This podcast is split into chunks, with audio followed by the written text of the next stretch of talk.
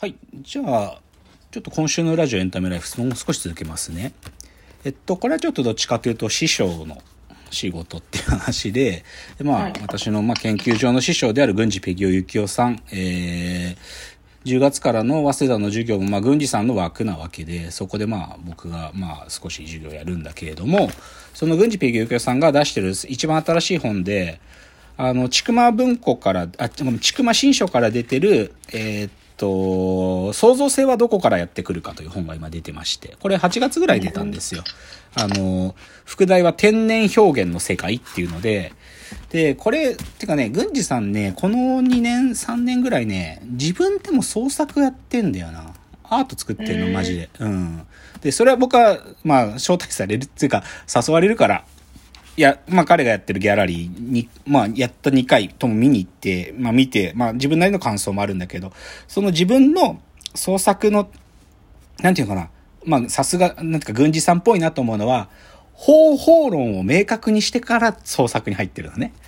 方法論を、その本当に自分がや思う創作っていう創造性がやってくる瞬間を到来させるための方法論を確立してから、てか、ちゃんと理論、理論になってからアップル、自分のアプローチがスタートしてて、でも作ってる間は、その理論をそんなに強く意識してないっていう本には言ってたけど、その本が出てるんですよ。で、それで、先週の、あの、宮台真司さんも出てる、あの、ニコ生深掘り TV っていう、まあ、YouTube で、前半1時間見られるんだけど、そこに郡司さんも出てきておしゃべりしてました。最近宮台真司さんがね、郡司さんと接触する機会が多くて、ここ3年くらいかな、郡司さんが毎回本出すたんびに何かしら宮台真司がアクションをしてきてですね、接触があるんだけど、まあこれはちょっといろいろ裏話もあるんだが、ただまあそれ出てて、まあ宮台も褒めてくれてるのだ。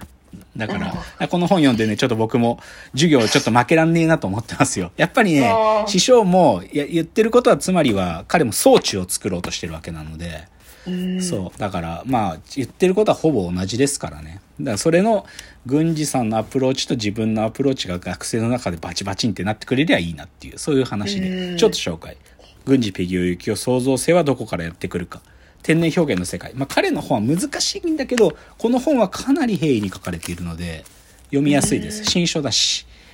っていうのと、ああともう一個ね、これぜひ紹介したいんだけど、なんかまあ最近資本主義がどうとかみたいなこともちらっと言った記憶もあるんで、これいいいい話だなと思ったので一つ紹介すると、あの、オードリーの先週のラジオでね、若林さんが喋ってた話なんだけど、まあ、オードリーは2月に東京ドームライブをするんですよ。ホールナイトニッポンのイベントで東京ドームイベント。僕はチケットの申し込みをしてると、今なんで、まだ抽選発表のはいまだ先なんだけど、うんうんなんだけど、で、そのね、東京ドームライブやるっていう中で、まあ、こう盛り上がっていく中で、その看板を作ったと。なんかポスター作ったりとかいろいろ作ってんだけど、それでね、千葉県の市川にある果樹園農家さん、山に農園っていう梨園があるんだけど、その梨園の人がね、オードリーのラジオのリスナーだからっつって、自分たちの山に農園の看板のとこに、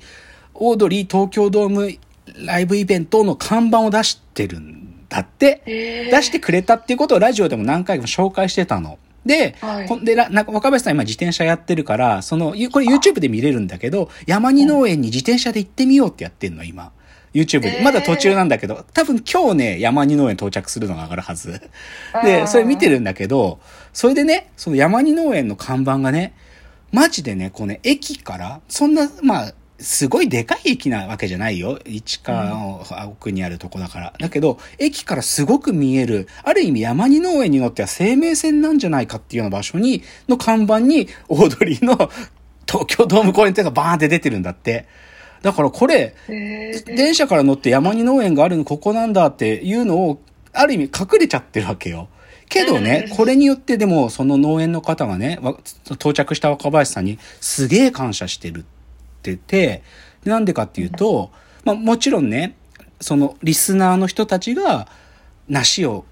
看板を見るのと一緒に梨園で梨を買ってくれるっていうのもあるんだけどもう一つ、まあな、夏はさ、収穫の最盛期だから繁忙期じゃん。で、毎年アルバイト困るんだけど、今年はね、そのリスナーの人たちがたくさんアルバイトに来たんだって。へー ね、ね。で、僕さ、これすっげえいい話だなと思うんだよ。なんかさ、言っちゃえば広告って概念がちょっと改造されてるっていうかさ、自分たちのお店に来てくださいを出すんじゃなくて、自分たちもオードリーのファンなんですって。で、このオードリーさんがこのイベントやるから、ここでっていうのを出してるってことだけが伝わってれば、うん集客もできると同時に、求人もできてるわけ。でう、んこれで、で、それはオードリーのラジオを好きだよっていう人たちの連帯でさ、なんか、何かヒントが埋まってそうな気がすしてさ、結構こう感激したっつうか、うん、だからこれね、ちょっといい話だなと思ったんで紹介しました。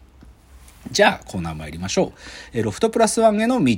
えーこのコーナーはサブカルリテラシー、サブカル知識の低い株式会社私は社員に、竹の内がサブカル魂を注入し、いつの日かロフトプラスワンでのイベントに呼ばれる存在にまで自分たちを高めていこうという意識向上コーナーです。では、今日のテーマいきます。今日のテーマ。映画青春でんでけでけでけ。聖地巡礼旅行プレビュー。うん。決めました私は先週ついに僕は観音寺に行けると。香川県観音寺に行けるかもと言ってたんです冒頭ね先週。行きます、決めました。行く。決めた。休む日も決めて私観音寺に、え2週間後ですね。10月131415の3日間ちょうど観音寺のお祭り、琴引八幡宮大祭が行われて、まあ、市内からこう出汁みたいな調査というものがたくさん、あの、いろんなお宮から出てきて、花火も上がり、という、その、その、観音寺に行くということを決めたので、今日はちょっと今まで丸々一回ちゃんと喋んなかったんだけど、喋ってこなかった。でもたびたび名前を出してる僕が、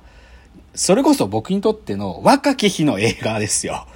若き日の映画、青春でんでけでけでけ。この話をちゃんとして、その私がこれから行く聖地巡礼旅行が、どういう予定で組まれていて、それはこの映画のこれを見るためなんだっていうことをちょっと皆さんにしっかりと、しっかりとお話しするというのが今日の趣旨です。なので、もう今日はね、青春でんでけの話、でんでけでけでけの話をひたすらしますよ。とにかくね。うん。じゃあね、ちょっと順番通り行きましょう。まず、青春でんでけでけでけとは何かという話なんだけど、これはもともとは小説なんですよ。で、芦原素直さんという作家さんの青春小説なんだけど、1991年に川出書房から、まあ、出るんだよね。で、いろんな文芸賞とか直木賞も取る。だけど、うん実はね、これ今僕は文芸版のこの、えっ、と、川出文庫から出てるのが手元にあるんですけどね、本当はこれが最初に書かれた版じゃないんですよ。実は角川から出てる鹿版、私の家の版と書いて鹿版つってもっと分厚いのがあるの、実は。その厚さが違うでしょ？で、これなぜかっていうと、芦原素直さんが、まあ、最初この分厚さの800枚で書いたんだけど、実は文芸賞に出す作品っていうのは400枚ぐらいにしないといけないのよ。だから、削りに削ったの。なので、世の中に最初流通したさ青春伝でけでけでけの小説というのは、半分の量なんですね。いろんなものが削りに削れたものが最初のやつだ。で、で、その後、でもな、本当はこの長さだったんだよな、つって、芦原さんが出したのがこの鹿版ってやつなんで、僕はこの両方を死ぬほど、まず、読んでいますね。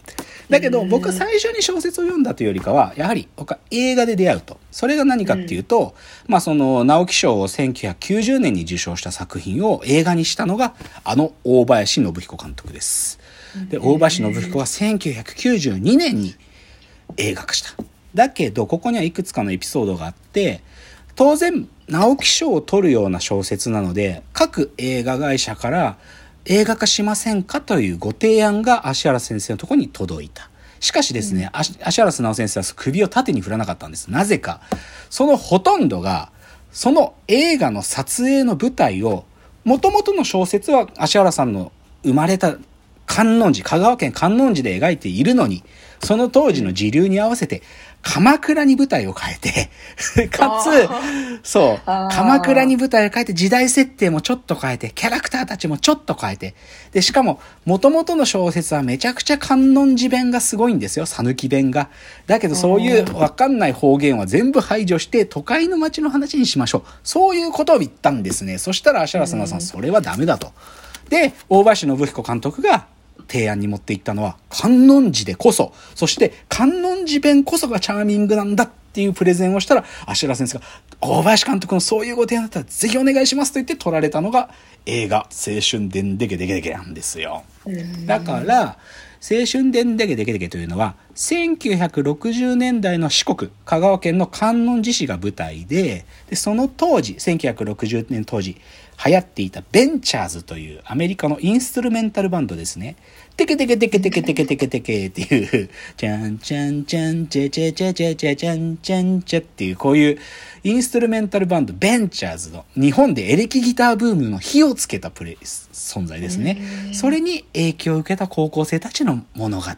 ロックをやる男の子たちの物語なんですよ。で、そのタイトルを最初に補足すると、だから通常ベンチャーズのその頃のブームを形容するのはテケテケっていうブームだったね。テケテケテケテケテケテケテケテケって言って、ギターをこうネックをくる、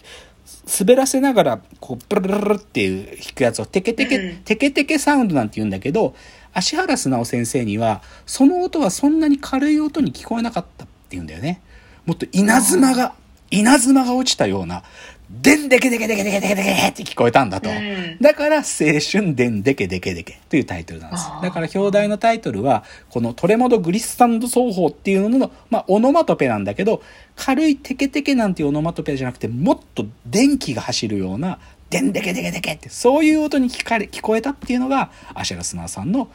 春でんでけでけでけであり、それを忠実に映画に撮ったのが、大林信彦の青春でんでけでけでけなんです。なので、ここからはもう青春でんでけでけでけ、あれこれ、私の巡礼ポイントを一個ずつ確認しながら、とりあえずもうひたすら、今日映画マジなぞるだけだから、映画なぞりますよ。ひたすらなぞります。もう映画の順番通りになぞりますので、じゃあそれをちょっと次のチャプターから行ってみたいと思います。